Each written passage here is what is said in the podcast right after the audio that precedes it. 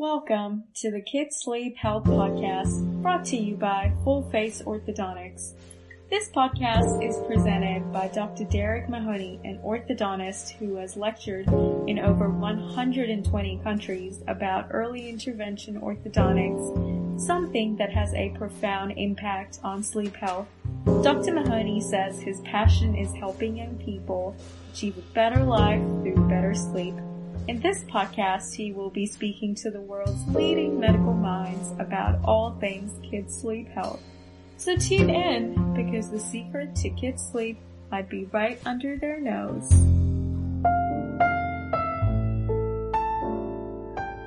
So it gives me a great pleasure in this evening's podcast to introduce Professor David Gozal.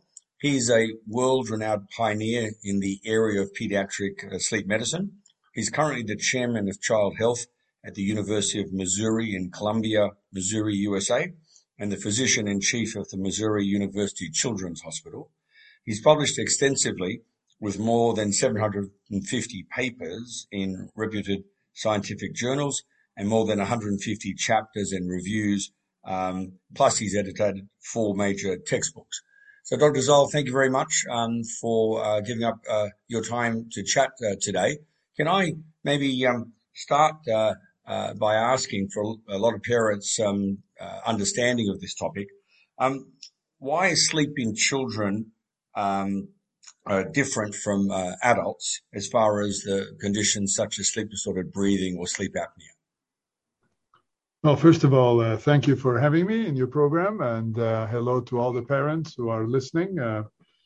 I want to, I think that the most important element that we need to remember is that uh, the sleep needs of children are very different of those of adults. Uh, so uh, you are, uh, we're all familiar with the fact that a baby, uh, when they're born as an infant, we need many hours of sleep, 14, 16, even though moms may sometimes only remembers all the time that they needed to wake up and feed the baby or change the baby, and certainly parents will remember those difficult uh, periods uh, uh, because babies and infants have a different time cycle of duration of what we call the sleep cycle.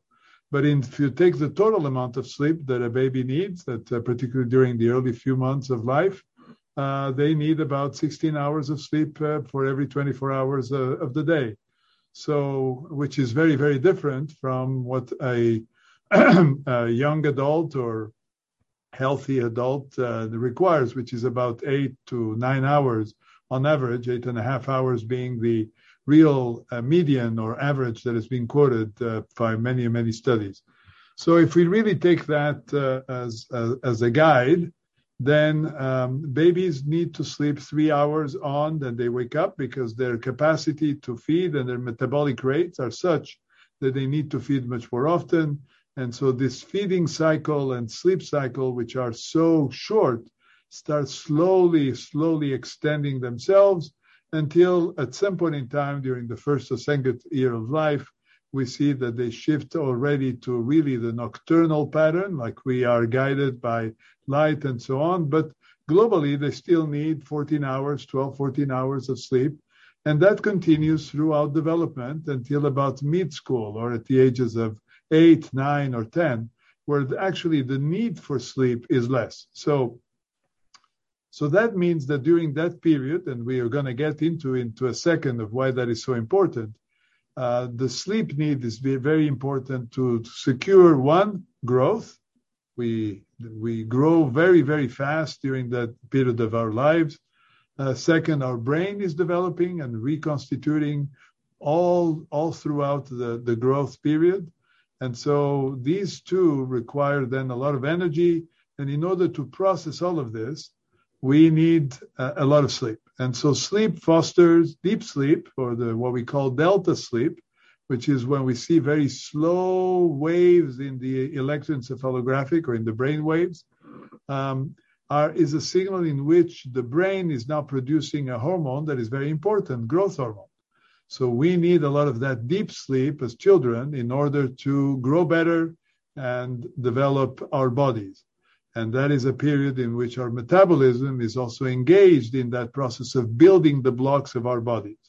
At the same time, um, many of these features, both the dream sleep, what we call rapid eye movement sleep, or delta sleep, this metabolic sleep, are essential for the the connections between brain cells and all the wiring that happens in our brain to actually form new new connections, take away and prune what we call pruning of these old connections that are not as useful, establish memories, do learning, etc., etc. So you can see that during that period of time where we need so much sleep, uh, we anything that would disturb sleep can have a very adverse consequences. The second period in which, um, somewhat paradoxically, we need more sleep after mid school comes adolescence. This is yet again a period of very, very accelerated growth. We see them grow during summers. It seems almost impossible. They're, they had long pants uh, when the summer started and the school finished, and then within three months, wow, their their pants are by their knees, right? The, and oh my God, we need to go and buy them a new pair of pants. How do they do this? They need all these new shoes because the shoes are too small, etc. Well, uh, the brain is also undergoing major changes because of hormones and because of this. So both, again, this period of time requires that adolescents, as opposed to middle schoolers, will actually need a much greater period of sleep an accelerated, again, growth hormone is playing, but this time it comes with a twist. And the twist is that they become jet lagged, chronically jet lagged. And so, because of hormones and many other things, their clocks get shifted to as if they were living in earlier times. So, if you live in Melbourne, suddenly you're now living in uh, Perth. Uh, if you want an example for Australia. So the same in, as in the United States, you live in New York and now your child, your adolescent child, is living in Los Angeles. And so they will want to go to sleep much later and they don't want to wake up at the usual times. And therefore they will want to work much later, which is incompatible with the work schedules, incompatible with most of the school schedules. And so this creates a very significant problem. So, um, so you can see that before we actually even get to young adulthood, uh, we have gone through two periods, at least very long periods, of growth and, and development in which sleep is very intensely needed. You need much many more sleep hours, and you need and you need that for both growth, growth of the body, but also growth of the mind, the intelligence, the memory, the intellectual capacity, and everything else. And those are, of course, periods of vulnerability. In other words, if something disrupts sleep, and sleep being disrupted may lead to consequences that are not necessarily the consequences that you would want to see in your child. Because as, as parents or as pediatricians, what we want is not only to raise healthy children, but we want them to become healthy and productive adults. And so that is a conundrum that obviously we need to use sleep as one of the pillars of life and not see sleep as a expendable function, but more a, a, a very critical and crucial and cardinal function for everything that we do. And um, can I then lead on from uh, that? Uh, if parents suspect problems uh, in their child's sleep, uh, behavior, etc., uh, how uh, would they get an accurate diagnosis of, of, sleep apnea in their children? So um, this is a very important. So first of all, um, uh, let's take a look at what happens if um, you have disrupted sleep. Uh, it happens for a variety of reasons. You could, uh, for example, uh, live next to an airport. Okay, and every plane uh, landing or taking off will create a lot of noise. you live in a very noisy environment.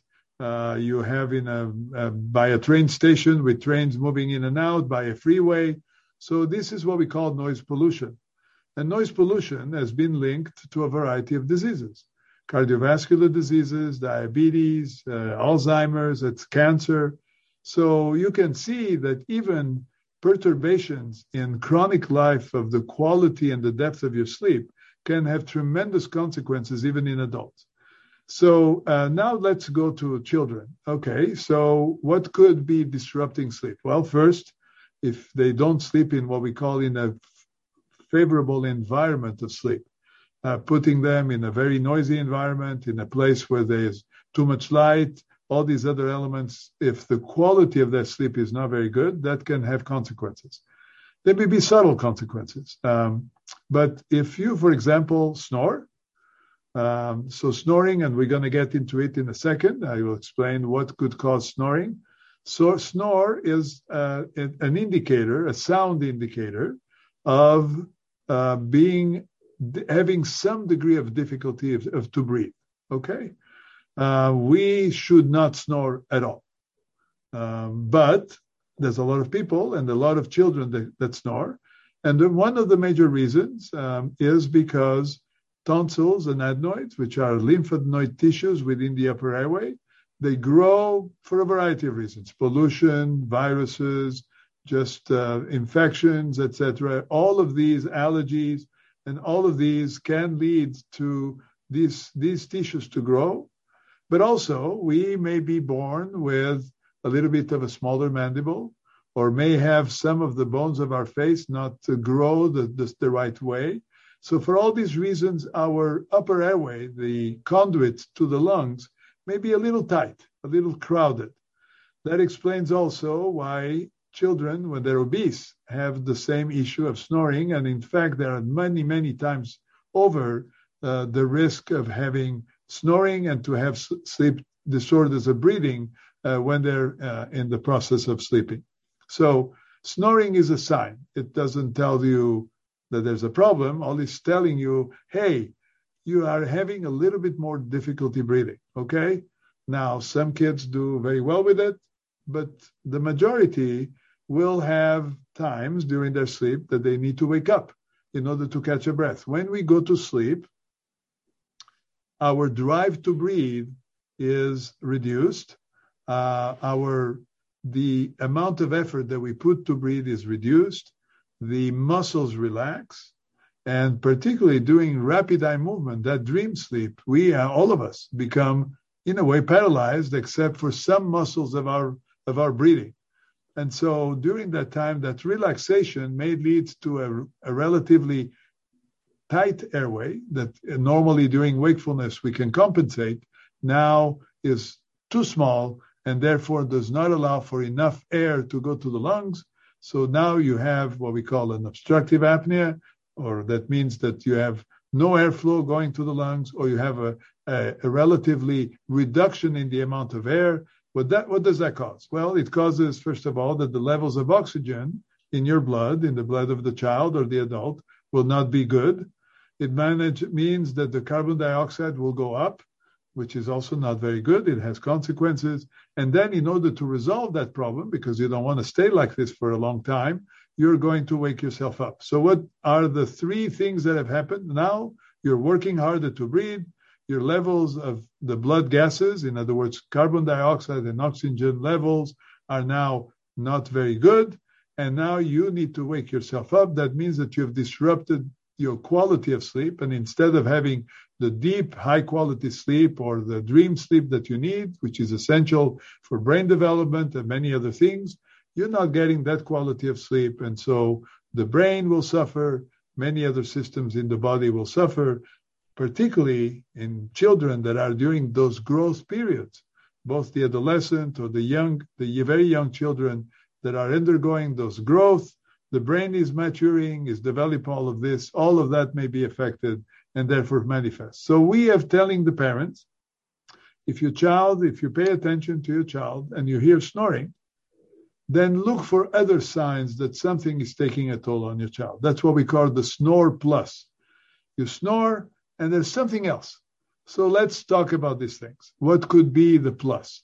Well, the plus is your child is tired in the morning when they wake up.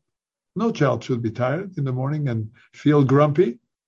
Um, why, why, if you slept wonderful, the children should be happy waking up. And so if you have a very grumpy child, very difficult to arouse, if you have a child who is having, the teachers are telling you they have difficulty paying attention in class, or they're becoming hyperactive, and I'll get back to the hyperactivity for a second after in a second.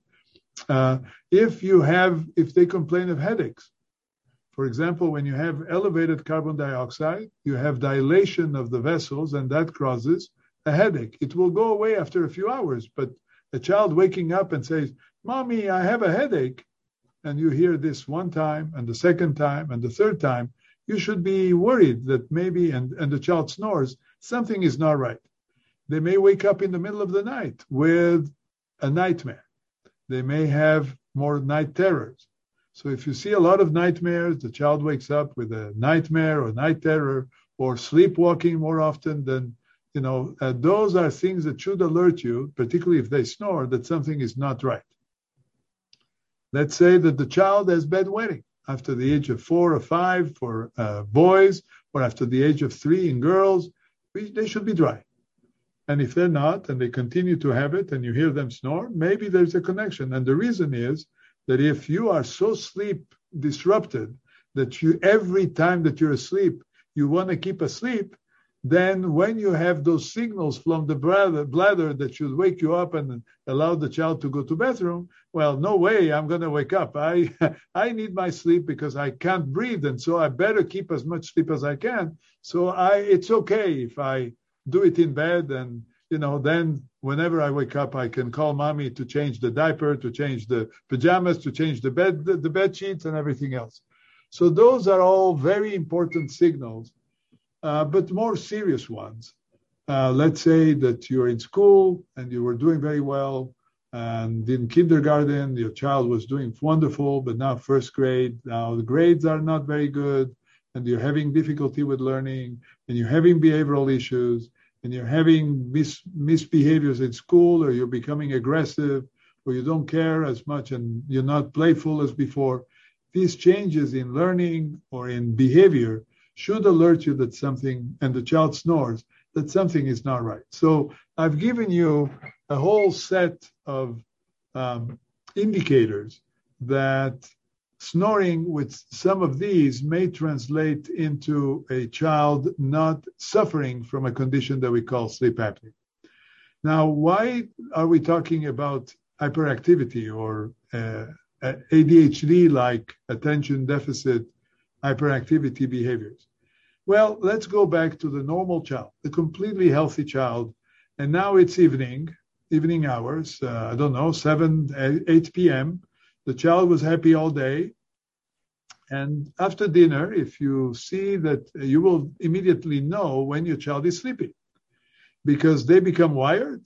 They start running around, doing all sorts of things, not listening to the parents, uh, becoming sometimes emotionally very unstable. They start fighting with brother with sister, brother with brother. They start being, you know, and children, when they're sleepy, they become hyperactive. It's their way to stay awake. They fight staying awake by moving. And when you move and when you don't pay attention, it means that your area of the brain that is called the frontal brain or the executive brain, that area is become less controlled, less controlled because sleep is suppressing that area. So all the normal mechanisms in the brain that allow for the child to be well, well behaved, well controlled, to sustain and be able to maintain attention are now being suppressed. And what takes over is the other areas of the brain that make the child try to resist sleep, becoming very impulsive, very uh, emotionally uh, unstable, very uh, feisty, very, and then you know the child after uh, they fall asleep and everything is wonderful. But imagine that every day, every day, every night, you snore. You wake up 20, 30, 50, 100 times. You don't remember any of those. They're three seconds, four seconds, five seconds we do that all, all of our lives. We do that in a normal way in order to keep our systems going. But if you do it excessively, like kids that have snoring or adults, it's like having a phone call every five minutes, 10 minutes. You wake up, nobody answers, you go back to sleep. Now, except that you wake up to breathe, you don't wake up to anybody else calling you. It's your own call from your own throat, from your own breathing. And so at, at the end, when you wake up in the morning, I don't think that you're a pleasant person. And how do you expect a child to be a pleasant child? How do you expect them to go to school and listen to the teacher? How do you expect them to pay attention, to learn, when they have not been able to sleep very well? They have had what we call fragmented or disrupted sleep. And on top of it, we know now from a lot of experiments that we and many others have done that if the oxygen levels are not good, in other words, they go down, the brain is very hungry, very thirsty for oxygen. And so these brain cells will suffer and some of them will start dying. And when they start dying, you start losing brain cells, you start losing IQ, you start losing the ability to learn, the ability to memorize, to do all the things that we need. And so that brain that is so vulnerable, remember, you need more sleep because you're a child. You need more sleep because you're an adolescent. Now that brain is going to suffer even more. It's more vulnerable, more susceptible to these changes. And so you start losing all these brain cells in specific areas of the brain that are particularly uh, labile or un- unstable. And therefore, you may start losing IQ. And so we have done studies and others have done in all over the world where they showed that on average, if you have moderate or severe sleep apnea, you may lose up to eight IQ points. Now, what does that mean? Well, all of us, on average, the average IQ is 100. Okay? So, but we all think that our kids have IQs of 200. So if you were to lose eight IQ points in a child with an IQ of a genius, nobody would notice. But if the majority of the children are born with an IQ of 100 and you lose eight points, that makes a huge difference in school performance, in academic performance, and so on.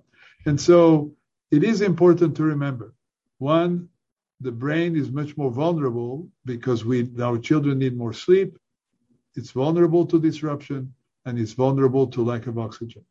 And these are two of the situations that are generated, created by the presence of snoring and of sleep apnea. And so sleep apnea is a serious condition that can lead to significant deficits, to significant problems, both in behavior, but also in intelligence, in cognitive performance, and ultimately in the ability to succeed in life because uh, we need as much brain as we can and as much intelligence and, and education as we can in order to succeed in life. And can that lead on now to if the parent um, has the correct diagnosis and they've worked with their medical GP, uh, uh, sleep physician, etc., and, and the diagnosis comes back as sleep disordered breathing or sleep apnea, what, what are the current treatment uh, opportunities available for their children? Well, uh, like everything, what we aim to accomplish with every child is to deliver the best personalized treatment with the minimum risk involved in that treatment. Okay? So always we need to think of risk and benefit of what we do and to take away the disease that is causing consequences, but at the same time do that with a minimal risk, with a reduction of risk associated with it. At this point in time, when depending on the severity of the disease, uh, those that have moderate to severe disease, if they have enlarged tonsils and adenoids, the first line of therapy is usually to take those tissues away. In other words, to do a surgery that will remove the tonsils and will take away some of the larger adenoids that occupy and block some components of the airway. Now, that does not mean that it will be the only treatment that is needed. Uh, a proportion of these children will completely normalize their sleep, but others will not. And so we will get back to that in a second. For children with milder conditions, we may, for example, use, instead of doing surgery, we may use anti-inflammatory therapy that is given as sprays to the nose or uh, other treatments and this will be guided by the sleep specialist or and the GP. And then there are need to see what other contributors might be there. For example, let's say that the mandible is now very well developed. So you may need to do through orthodontic therapy or through other therapies that are done by specialized dentists that are specialized in sleep medicine to do the expansion of the airway in order to facilitate the growth of that airway to its maximum potential so that the child can breathe and have no no evidence of this obstructed breathing that is affecting all these functions and growth and quality of life. By the way, I should indicate that the quality of life in children that suffer from sleep disorder breathing is markedly affected. And to give you a perspective, it is the equivalent of children that suffer from cancer on chemotherapy. So it's not a joke. In other words, the quality of life of a child that has sleep apnea is equivalent to that of a child with cancer receiving chemotherapy. That is not a joke. Now, except that we would say, oh my God, the child with cancer, poor kid, you know, suffering through the chemotherapy and all the side effects. And of course, their quality of life is going to be terrible. And yet, we do not realize that the child that we have at home and that supposedly is fine except that they snore and go and, and have sleep, sleep apnea, is actually having the same impact uh, on their quality of life. So coming back to therapy, there are multiple inst- instances in which there needs to be a multidisciplinary care. And so, as I indicated, for moderate to severe, probably taking the tonsils and adenoids is is going to be the first line of therapy, but that does not imply in any way that all of this will be solved. So it is always good to follow up. And then if there is what we call residual sleep apnea, or in the children with more milder that does not respond to the initial intervention that is anti-inflammation, then as I indicated, you can may want to do a rapid maxillary expansion. You may want to train the muscles of the airway, so what we call myofunctional therapy. You may want to do some degree of for those that have uh, their mandible that is not very well developed and small, you may need to do a more aggressive therapy. And we have, for example, babies that are born with certain conditions that their maxi- mandible is very small. And so those really, uh, just as a life life uh, uh, saving procedure, they may need to have expansion of the mandible using very sophisticated surgical techniques. And so the overall range of treatments that is provided is becoming intensively expanding. And I think that it is really the collaborative multidisciplinary care that is very essential in order to personalize because each child is different.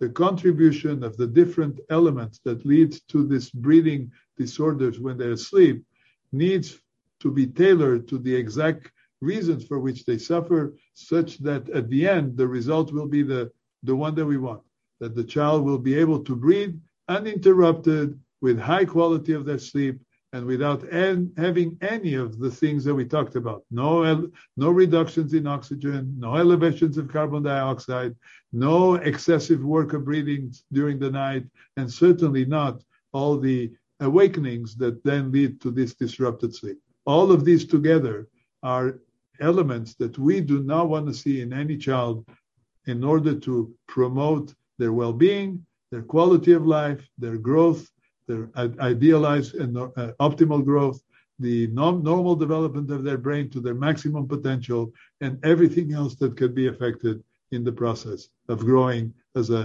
as a, as a normal child. Um, I mean, it's very topical in, in Australia uh, recent stats have shown we have one of the highest rates of teenage suicide than any other country in the world. Uh, we also have per capita some of the highest uh, usage of Ritalin. Um, if if um, a child uh, in Australia or a parent of a child is told your your son has ADHD um, and put on medication, should they be before accepting that diagnosis, at least having a proper sleep study? Uh, or what, what is the best way to evaluate the genuine ADHD versus possibly the very similar symptoms associated with uh, poor sleep? Yeah, the distinction is very important here.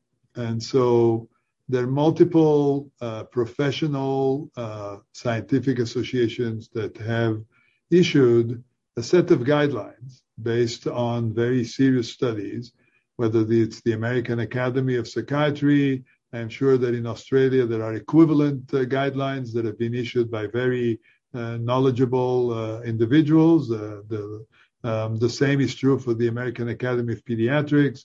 and many other associations, professional associations, that have issued a set of guidelines of a menu, if you wish, a pull down menu of how to evaluate a child that has symptoms of hyperactivity and inattention.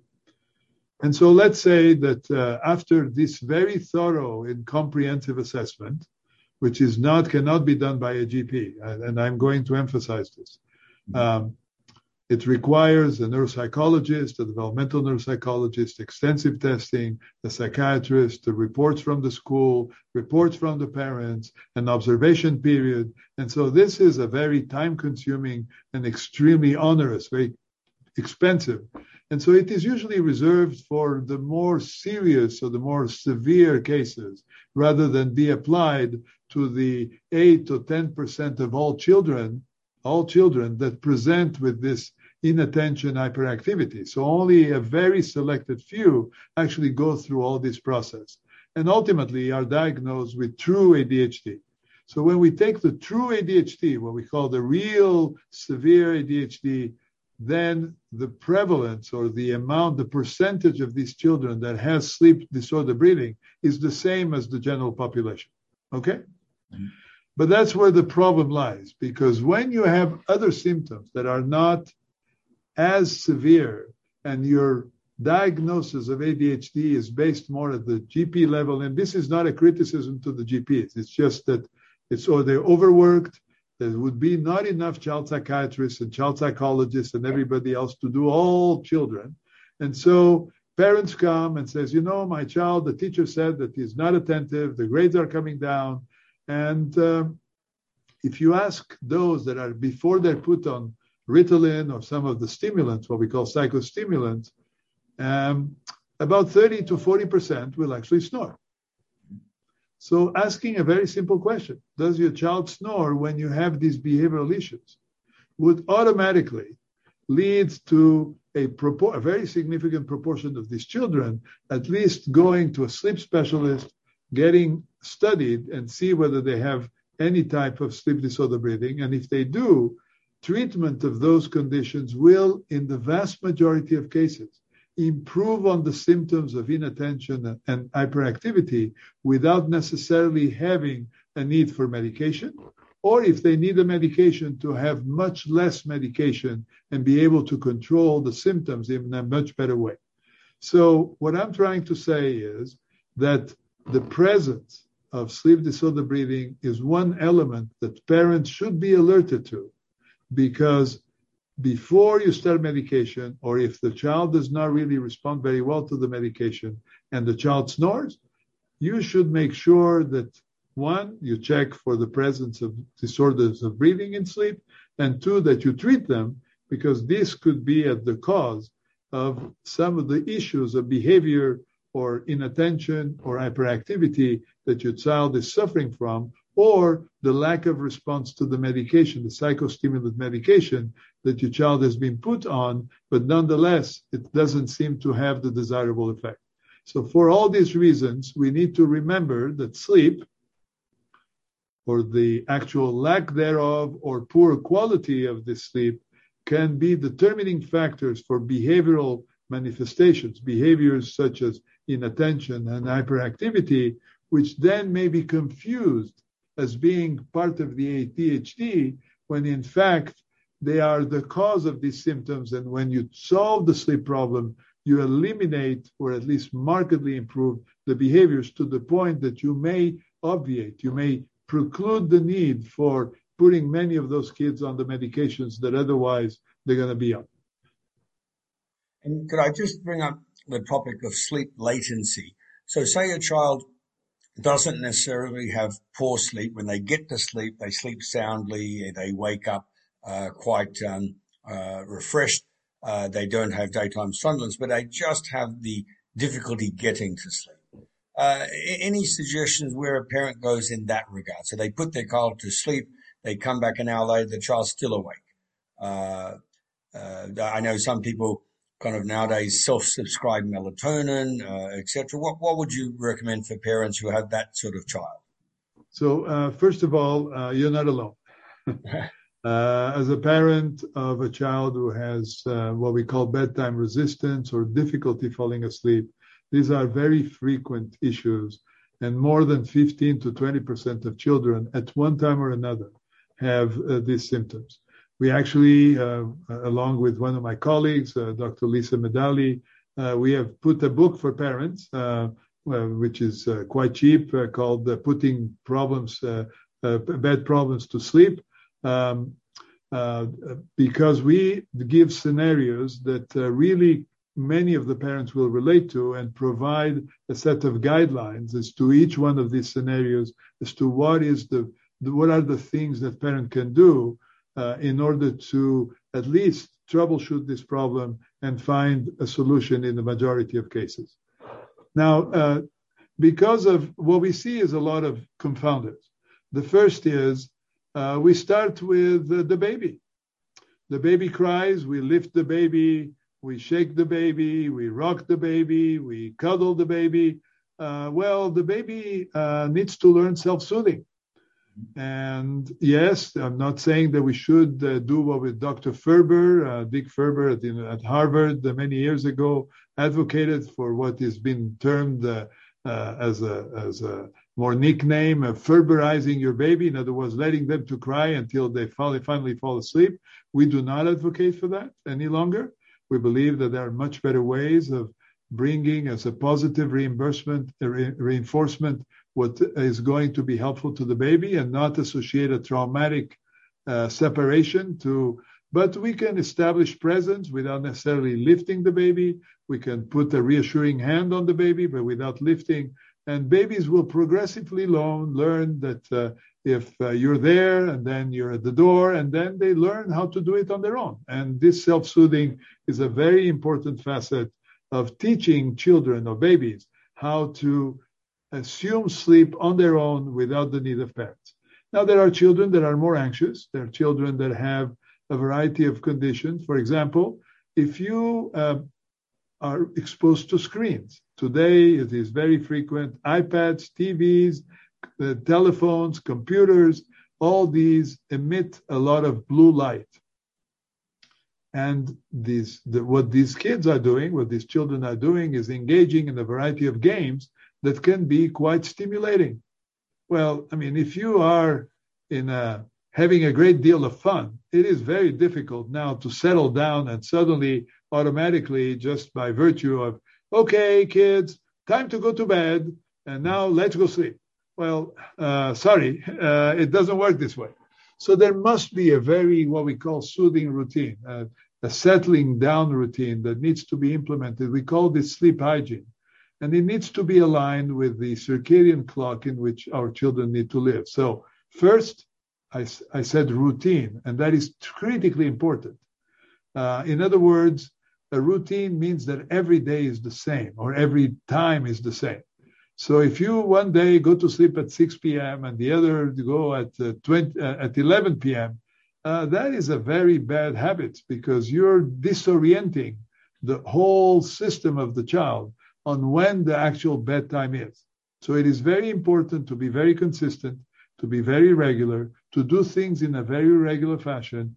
You have your shower or your bathtub, you have your your meal, you have a book and a story, you put maybe a weighted blanket or something that the child likes to have a, a little toy or a, a, stuffed animal or whatever it is. Uh, the environment that is conducive, the temperature is not too hot, not too cold.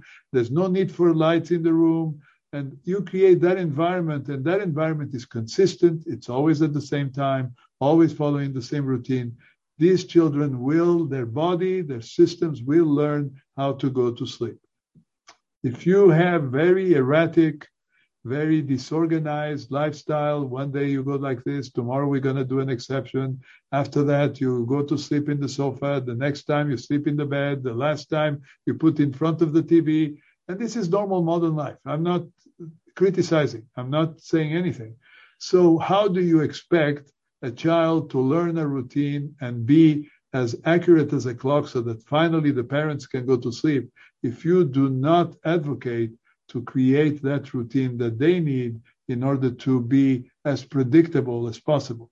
And so we need to think of those terms. Remember that younger children, even though they may not be able to fall asleep whenever they need to, but they are going to catch their Z's. They will take their naps, they will do, but it's the parents that are going to suffer. Because at the end, you have your obligations of going to work, you want to have your evening. And so if you, if your child is not allowing you to sleep through the night, wakes up in the middle of the night and seeks attention because they cannot sleep soothe, because they cannot go back to sleep on their own and come to your bed and wake you up and start crying and doing all that, you are going to be as a parent the one who is disrupted. And next day, you're the one I don't want to talk to because yeah. the child will have caught up with their Z's at whatever time. And so they will do what they need to do. But you as a parent are going to carry all this chronic sleep deficit, which is going to make you a very uh, grumpy person, to say the least. Let me put it this way. And difficulty functioning, emotionally uh, taxed, and and so and we know the frazzled parents that come very often to our clinics because their child did not go through the appropriate training and routine that ultimately enabled them one to fall asleep and second to soothe themselves back to sleep when they wake up in the middle of the night, which is all the children do that. All of us do that. Dr. Gozal, if I have time for just one last uh, question. Um, in Australia, uh, when the original diagnosis is made of uh, sleep apnea, the common treatment is um, uh, CPAP therapy. And I know when Christian Guilleminault uh, visited Australia and addressed our sleep study, sorry, our, our, sleep society, um, he was quite adamant that a child should be taken off CPAP as soon as possible because of the long-term consequences are possibly associated with facial growth. Do you have any comments on the role of CPAP in this situation and uh, duration? And if so, how can a child be weaned off CPAP? So, um, um, so first of all, uh, CPAP, CPAP is reserved for a subset of children that do not respond to the other measures that we talked about. Uh, those children um, will require CPAP for as long as their breathing is obviously affected during their sleep. So, uh, our aim is to shorten that period of time as much as possible. Let's say that if the child is obese, to make sure that we uh, provide guidance on exercise, physical activity, diet, and guidance so that together uh, this child will benefit from potentially reducing their weight. And if the weight is one of the contributors to the sleep apnea, then make sure that the, the CPAP can be stopped as soon as possible. Similarly, if you're going through an orthodontic therapy or through other elements which take time, that once the airway has, has grown and developed, maybe it's possible to reduce the CPAP and to stop it altogether. So these are things that we test on a, usually on a six month or annual basis. And depending on the conditions and the time, uh, we will do whatever is necessary to stop CPAP in the majority of children as soon as that is allowable. And the sleep study without CPAP shows us that the breathing is normalized and that therefore the risk is not there anymore and the need for the CPAP is not there. Thank you very much. Thank you very much for your uh, time this morning. Um, uh, I'm pleased to say that as of last week, Australia is now finally open for international travel. We've been shut down for a long time.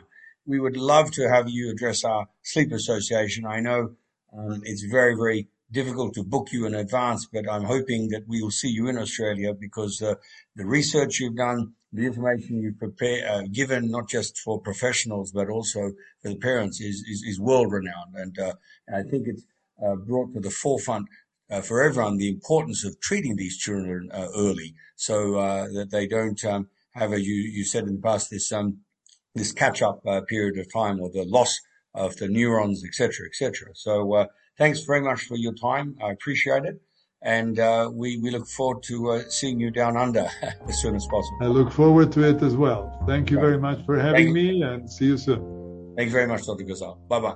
Thank you for listening to the Kids Sleep Health Podcast brought to you by Full Face Orthodontics. For more information about Dr. Mahoney's work, visit fullfaceorthodontics.com.au or visit his social media pages listed in the show notes.